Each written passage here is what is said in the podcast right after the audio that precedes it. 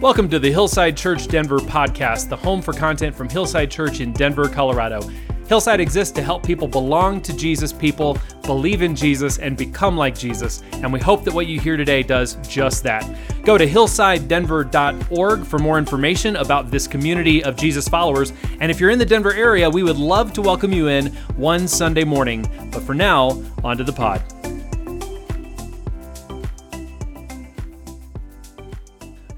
Revelation chapter 19.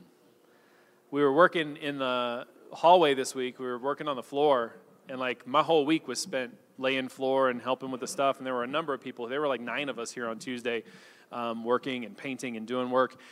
And about middle of the week, I realized I had spent so many hours working the floor I hadn't studied at all. And I was like, well, it's a good thing we're only in Revelation, so it's not a big, you know, it's an easy, easy place to go. Um, no, I think it's going to be a good morning. Um, Terry's going to come read the text for us from Revelation chapter 19, 1 through 10. Thank you. Good morning.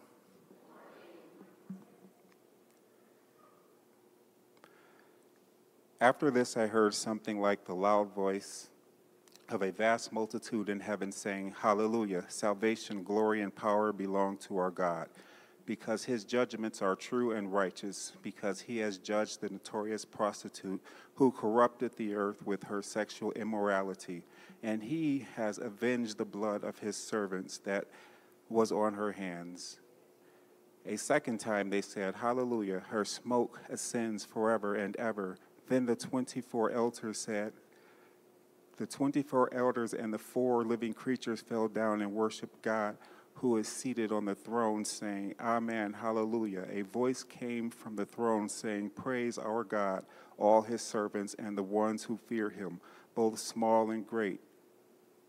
Then I heard something like the voice of a vast multitude, like the sound of cascading waters, and like the rumbling of loud thunder, saying, Hallelujah, because our Lord God, the Almighty, reigns. Let us be glad, rejoice, and give him glory because the marriage of the Lamb has come and his bride has prepared herself. She was given fine linen to wear, bright and pure.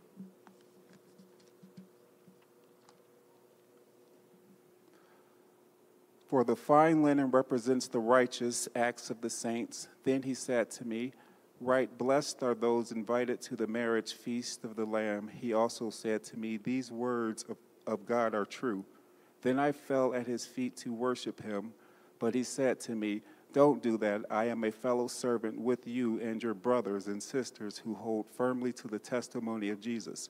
Worship God because the testimony of Jesus is the spirit of prophecy. The word of the Lord. Thanks, Terry. All right, so we're here toward the end of the book of Revelation. Now, this is a weird place to plop down. I say that about a lot of texts, like when we just end up later in a book, because anywhere in the Bible that you just like open up and put your finger is a weird place to land. It's just, you kind of got to go through the whole thing. But we're here uh, at the end of the book of Revelation. Now, anybody seen the new Little Mermaid? Anybody? I, I, it was good. It was good. I liked it. I you know, some, sometimes when they when they do these live action remakes, the the addition, added parts, you're kind of like, nah, this one was good. I liked it a lot. Um, I remember the first time I watched the animated Little Mermaid with my daughter. She was about two and a half or three, and I had forgotten just how terrifying Ursula is at the end of the animated one. But if you go watch the animated Little Mermaid again, man, the last few minutes, it's scary. It's and my poor little daughter, I'm watching when she's like two and a half or three or whatever it was, and she was freaking out. I'm really shocked she slept at all that night. I'm surprised I slept at all that night. Right? Ursula is scary. Um, so, do you remember the, the plot there where Ursula is trying to uh, take Ariel's voice, right? She's trying to uh, become the queen herself. And then toward the end, when she gets caught, she is she has uh, disguised herself as this beautiful young woman, and she's going to go marry the prince. She's going to go marry Eric, right? And they're on the ship. And Ursula, disguised as this beautiful young woman, is walking down the aisle to marry Eric when all hell breaks loose and everything falls apart and she gets, uh, she gets unmasked as who she is. Right? Ursula in that moment was a false bride. She was tricking the bridegroom into marrying her. She was evil to the core, right? Trying to steal Ariel's trying to steal Ariel's love, trying to steal her husband and to stand in as a false bride and trick the bridegroom. And here in this text, we have a false bride, just like Ursula. Here in Revelation 17 to 19, we read about the prostitute. Now, at the end of the book of Revelation, you've got this unholy trinity that's kind of been set up to oppose the holy trinity, to oppose God. You've got the dragon, the beast, and the prostitute each one of them kind of mirroring one of the members of the Godhead, the Father, Son, and Holy Spirit. And in this case, you have the prostitute, who is one of the members of this unholy Trinity, who have tried to deceive the world away from Christ, deceive the world away from God. And they've deceived the nations. And so we read that the prostitute rides on this beast, and an imagery taken straight out of the book of Daniel, the beast has multiple heads and multiple horns that represent different kingdoms and different times and different powers on the earth. And the prostitute is riding on the beast, deceiving the world with her sexual immorality. She's trying to pull the world away and bring them to destruction. And that's the job of the prostitute here toward the end of the book of Revelation. And in Revelation 18, we read that the prostitute has been defeated. Now, here's the crazy thing about Revelation 18 there's no battle, there's no war, there's nothing to say how the prostitute died, except toward the end of the chapter when we read that God made the beast and the prostitute hate each other. And it's the beast that killed the prostitute. And so, what we learn is that there's this kind of civil war between the powers that oppose God. Because a house divided against itself cannot stand, and all forces, all powers that are not united under the banner of Christ ultimately devolve into civil war. They devolve into hatred for each other because you can't share power among arrogant, power hungry people. And so these powers go to war with each other, and the beast slays the prostitute. And we also learn that the prostitute here represents Babylon. Now, Babylon is a big word in the Bible. It starts way back in the book of Genesis. We start hearing echoes of the word Babylon. You've heard of the Tower of Babel. That gets its name not from people babbling in different languages, that's a reference to Babylon. The entire Bible, through the entire scriptures, Babylon is a stand in for all the evil powers of the world all the wicked nations of the world, everything that would tear you away from the true and living God, everything that would lead you away from following Yahweh, the God of the scriptures, is labeled Babylon. All the wicked powers of the world. And here in Revelation, the prostitute represents Babylon, which at the time that this is written, in the minds of the people who are hearing this letter, would be Rome. The empire of Rome is Babylon. It's the empire that's bringing pressure upon the Christian church. It's the empire that is bringing oppression upon followers of Jesus. And so the original hearers hear prostitute is Babylon, is Rome. The wicked power that is over them, that is trying to deceive them away from Jesus. Because you see, in the first centuries, when the church was growing up and when non Jewish people would become followers of Jesus, the way that you would identify yourself as a follower of Jesus is to say, Jesus is Lord. You would say, Yeshua ha Kurios. Jesus is Lord. And you would do that because within the Roman Empire, there was only one person you could really truly say that about, and that was Caesar. And so, for the early Christians to say Jesus is Lord was to say Caesar is not.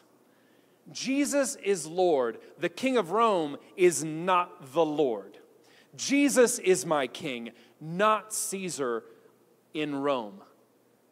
Jesus is my Lord, my Master, not Rome.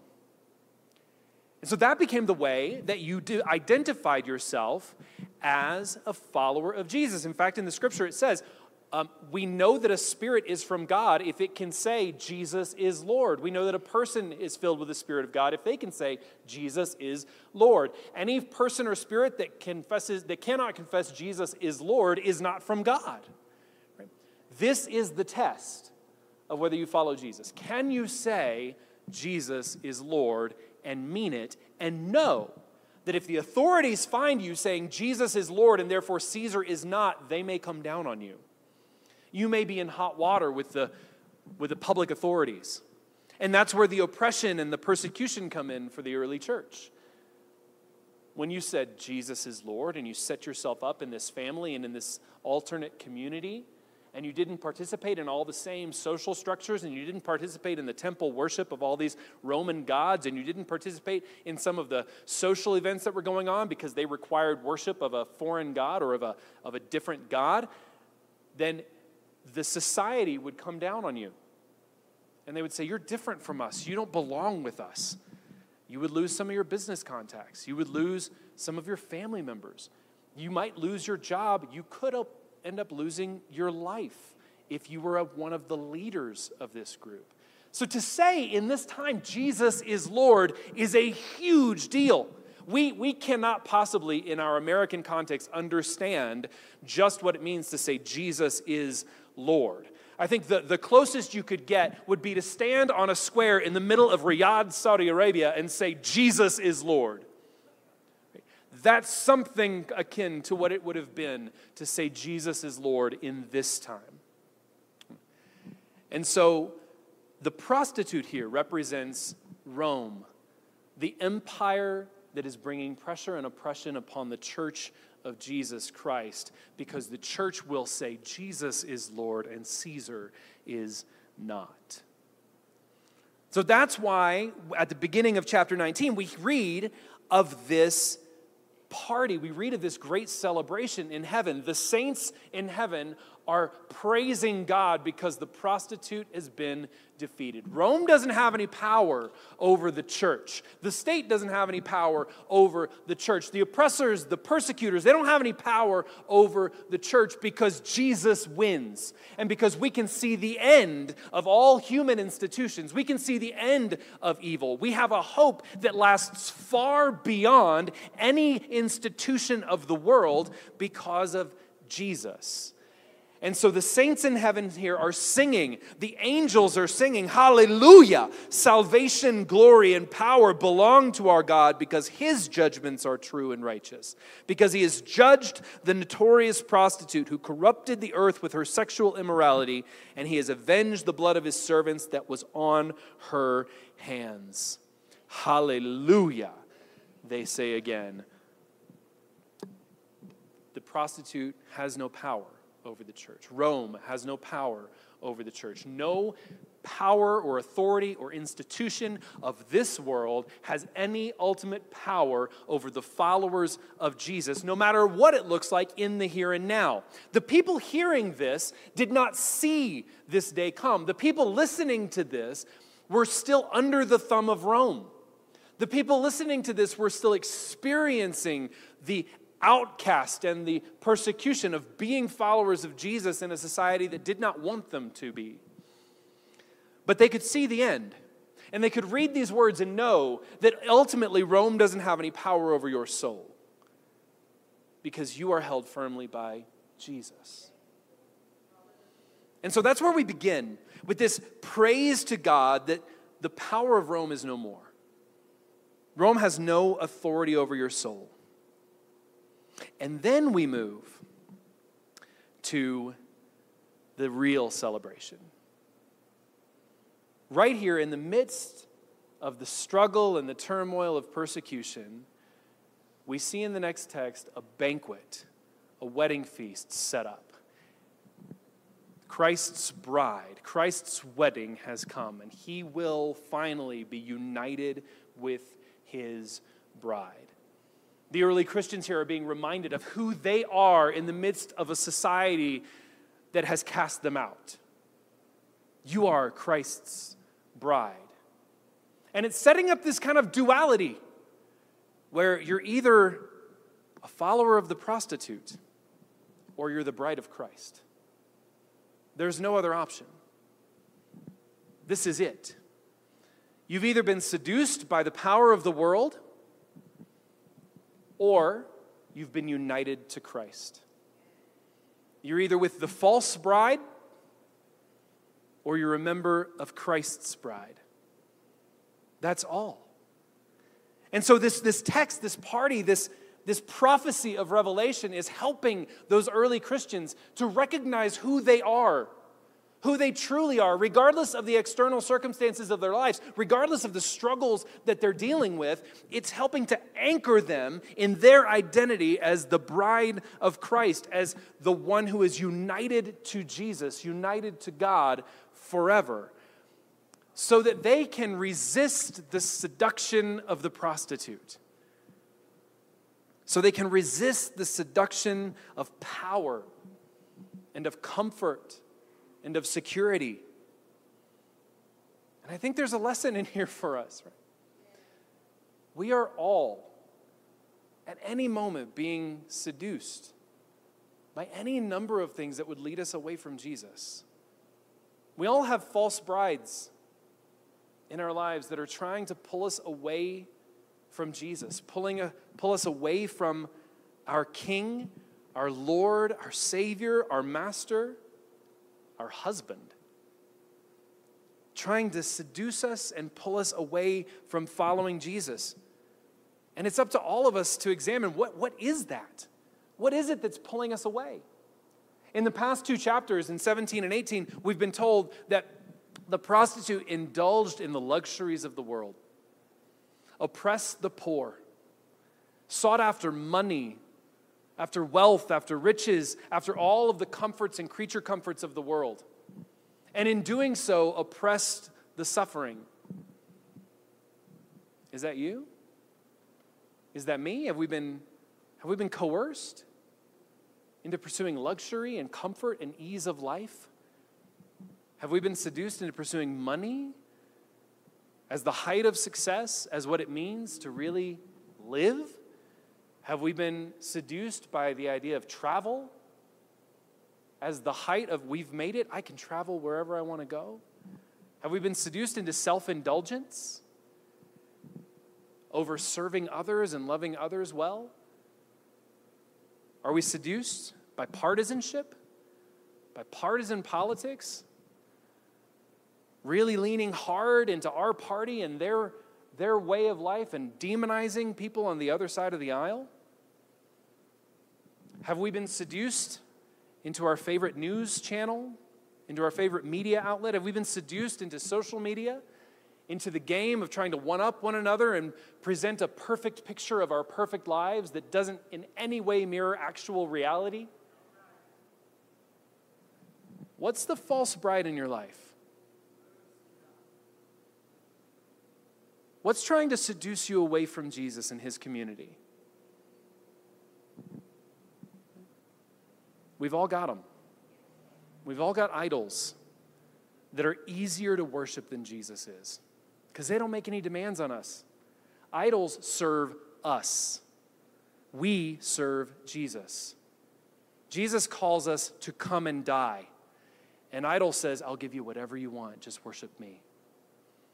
Jesus calls us to follow him and to lay down everything except our love for him.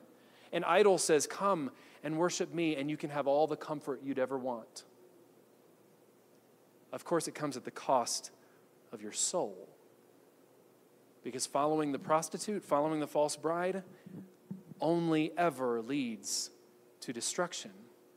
You cannot sit on the throne of heaven and on the throne of your heart while Jesus also sits there. We cannot rule our own lives and also say we've submitted to Jesus as Lord. Who will sit on the throne of my heart? Will I be seduced by the false bride? Or will I remember that Jesus is my king? Jesus is my husband. Jesus is the one who leads me. Jesus is the one who identifies me. Jesus is the one who has saved me. Jesus is the one who calls me. And Jesus is the only one who can give me eternal life. which my soul hungers and longs for more than any riches of the world and more than any temporary comfort of this life. And so we're brought now to the wedding feast of the Lamb. Now, the first thing we have to ask at this wedding feast is who's the bride? Now, I've already alluded to it. I've already said, right? We are the bride of Christ. But where is that? I don't see that here. I don't see the bride explicitly named here. This is where you got to know your Old Testament. Multiple times through the prophets of the Old Testament, the people of God, the children of Israel, are called God's bride. God says, I have loved you like a bride. God says, I have called you my bride. A few times, God says, You've cheated on me like a wayward bride, and I am your husband who wants you back. In fact, the entire book of Hosea is just about this. Have you ever heard of Hosea? You ever read the book of Hosea? It's crazy, man. It's wild. Hosea is a prophet of God. That means he's someone who speaks on God's behalf. God gives Hosea words, and then Hosea speaks them to the people of God. And God tells Hosea to do something really weird. God tells Hosea, hey, I want you to go and marry this woman, Gomer, who's a prostitute and just know she's not going to be faithful to you. Like, that's on the table right from the beginning. It's not like you're going to get married and all of a sudden her character is going to radically change. God tells Hosea, go marry Gomer, knowing she is going to cheat on you, and I want you to have children. And this is going to be a, an object lesson for my people to say, This is how you've treated me. The way Gomer has treated Hosea is how you, my people, have treated me. And yet I am still here. I still want you. I still love you. God is the husband we have cheated on over and over and over and over and over again and has never said, I don't want you anymore. Instead, he has constantly come to us and said, Please come back to me. Please. Be mine again, please. And then he makes his ultimate plea in Jesus, who has come to us when we were as wayward as we could be, when we had fully rejected our God. And Jesus says, I love you. I still love you. I never stopped loving you, and I'll prove it. I will let you kill me I will let your sin drive nails through my wrists and feet. And just to prove that I still love you, even after that, I will come back from the dead to declare that you are mine. I will not let you go. Ever. And so, here in Revelation 19, all that language of the Old Testament that calls God's people God's bride is now transferred it's all brought forward to followers of Jesus. And so Revelation is weird because it's not chronological. You can't like make out a timeline from it. If you have a timeline of Revelation of the end times, throw it away. It's junk. Right? You can't make a timeline out of Revelation. It's not the kind of literature that it is. Right? And it's weird too because multiple images apply to the same thing. Right? Multiple metaphors apply to the same thing. Right? So it's bizarre because the invitees to the wedding feast of the Lamb are also the bride. Blessed are those who are invited to the wedding feast of the Lamb. And here comes the bride, adorned in fine white linen, which are the righteous deeds of the saints. All the good things that they have done through the power of the Holy Spirit, through the power of Jesus Christ we come and we sit at this wedding feast. Now, uh, my wedding was back in 2010, and I had the most waspish wedding ever. You know what a wasp is? White Anglo-Saxon Protestant. Okay, that's that's my family, right? Um, I had the most waspish wedding ever. My wife is not here, so you can confirm with her whether or not this is true. Um, but we were we planned it, and uh, it was it was a great wedding. It was beautiful May day. Um, but we, we planned it very much in the mindset of like, we don't want to, we don't want to inconvenience people too much. We don't want to hold them up too much. And so we had like a three hour window blocked out. We didn't even have like a DJ. We had like a jazz trio, a string trio that my friends put together. And, uh, It was a beautiful day. It was a great time. And then when it was time, Beth and I, we did the through the lavender leaves, and Beth and I got into the car and we drove away, and everybody else cleaned up, and we went. They went home, and that was our wedding. It was like a nice little four-hour affair, and that was pretty much it. You know, short little homily, and we're done. Now, recently I got a wedding. I got an invitation to a destination wedding, and we were looking over the schedule for this wedding, and it's a four day thing, right? There are, there are activities set for four days. There's partying all night the night of the wedding, there's stuff happening the next day. It's, it's, it's awesome, it's wonderful.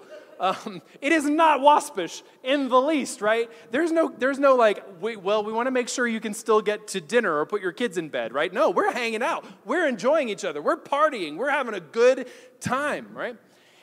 And yet, even that four day invitation is nothing to the way a wedding would have been done in the time and place of the Bible.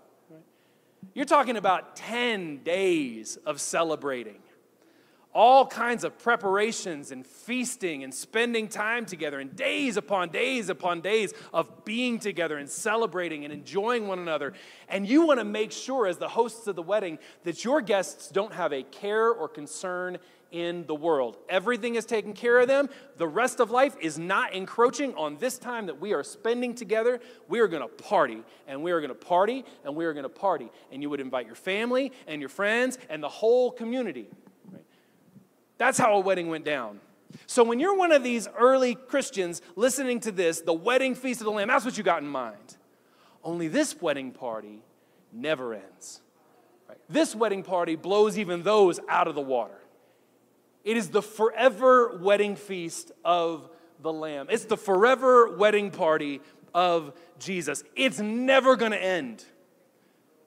He has already provided all that we need for all of eternity to enjoy one another's company, to celebrate, to be with our King Jesus. It will never, ever, ever end. And here in Revelation 19, this is a picture of something that the uh, prophet Isaiah prophesied way back in Isaiah 25. In Isaiah 25, the prophet is talking about the day of God's judgment coming and the day of God's justice coming for the world. And he's talking about the day that he's going to restore his children Israel. Right now, when Isaiah is talking back in Isaiah 25, the children of Israel have been taken away. They've been taken into exile. The children of Judah have been taken away into exile by Babylon. They're not living in their land. They don't have access to their temple. There's no partying happening for the children of Israel and Judah when Isaiah is talking in Isaiah 25. Only Isaiah is foretelling a day. Remember that husband God who's never going to give up on his wayward bride? God says through Isaiah, Look, I sent you away to restore you. I didn't send you away forever. I didn't cast you off. I didn't say you're not mine. You're still mine, even if you're not at home. But there's a day when I'm going to bring you home. There's a day when I'm going to carry you, my bride, over the threshold, and we are going to live together forever. And on that day, it's not just going to be you Jewish people who are here, it's going to be people from all the nations, from all over the world. And I'm going to set up a feast table on a mountaintop, and we are all just going to party forever. And it says in Isaiah 25 that on that day, He, God, will abolish death. Death will be no more. And in the eternal party of God, death will never have a hold ever again. And then in 2 Timothy, in 2 Timothy 1 8 to 10, the Apostle Paul calls Jesus the one who abolished death so that by the time we get here to Revelation chapter 19, we're at the wedding feast of the Lamb, the one who's abolished death, who has rid the world of the prostitute and of the beast and of the dragon, who has given us peace once and for all. And death no longer has a hold on the people of God. That's the party we get to go to. That's the party we look forward to.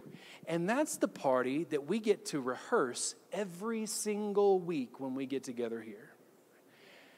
I want you to think of every single Sunday that we gather as a dress rehearsal for the wedding feast of the Lamb. Every single time we get together as followers of Jesus, it's a dress rehearsal for the great party that we're going to have with Jesus at the end of all things that will never, ever end. And that's why when we come together here, it's about more than preaching. It's about more than a concert. It's about more than going through some rituals. It's about being together and declaring who Jesus is and who we are.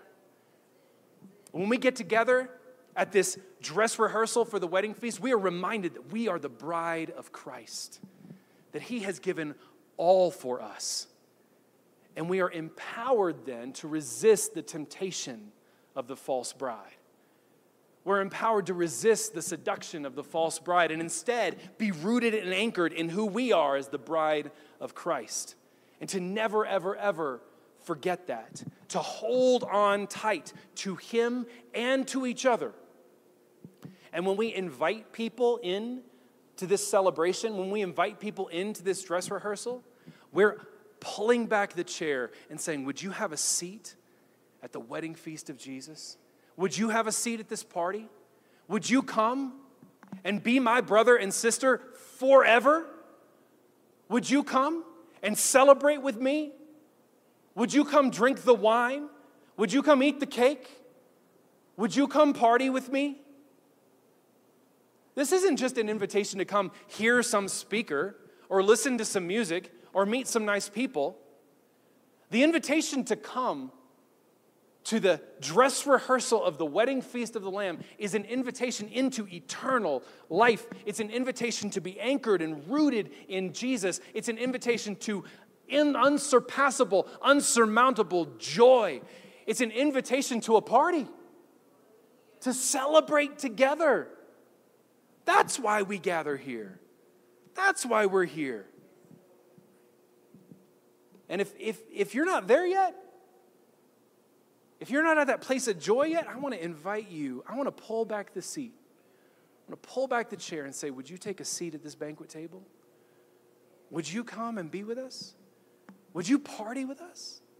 Let me pour a glass of wine for you after church is over because we can't have wine in this building. But let me pour a glass of wine for you. Let me cut a piece of cake. Let's enjoy each other's company as fellow invitees and guests to the wedding feast of the Lamb. We need this time. It is not optional for the follower of Jesus. We need it. We need it to be anchored and rooted in our identity as Christ's bride, and we need it to be empowered to reject the seduction of the false brides in our lives, to reject the power of the idols in our lives that would seduce us with promises of comfort and of security and of provision and instead be reminded that what matters is the eternal life that Jesus has to give and the people that I get to enjoy it with. When I get to the end of my life, I want to say, I sat down at the wedding feast of Jesus. When I get to heaven, when I see Jesus face to face, when he rolls out that carpet and seats us at his banquet table, I want to say, I got a taste of this every single time I got together with your people. I want to be able to say, this is so familiar to me because I've done this over and over and over and over again with your people, Jesus. I want heaven to be so familiar to me because we were able to be a little bit of heaven right here every time we got together. That's why we gather. That's the heart of this. And it is all possible because of what Jesus has done for us. It is all possible because of the broken body and the shed blood of our King Jesus, who calls us to himself and calls us his bride, even when we run away to idols and to false brides. It's because of Jesus, the ultimate expression of God's unfailing commitment to his wayward people, that we get to come and be together, celebrate the wedding feast of the Lamb every week. And so we're going to come and we're going to partake of the body and blood of Jesus. And we believe that when we do this, the bread and juice don't become the literal body and blood of Christ, but that Jesus is present, that the Holy Spirit is present, that God Himself is truly present in an inexpressible way in this meal. So I want to invite you in just a moment to come forward if you're a follower of Jesus and to partake of the body and blood. We have bread here, you'll tear off and you'll dip into the cup. and then partake on your way back. If you'd prefer, we have a pre filled cup you can grab up here at the front, or you can get one at the back if you'd prefer. And if you're not a follower of Jesus today, I want you to consider what you're missing out. What you're missing out of in being able to sit at that wedding feast with Jesus, being invited into this eternal celebration, being given eternal life. Life that not only doesn't end, but it is full and joyful in a way that no other system or ideology or idol could ever give.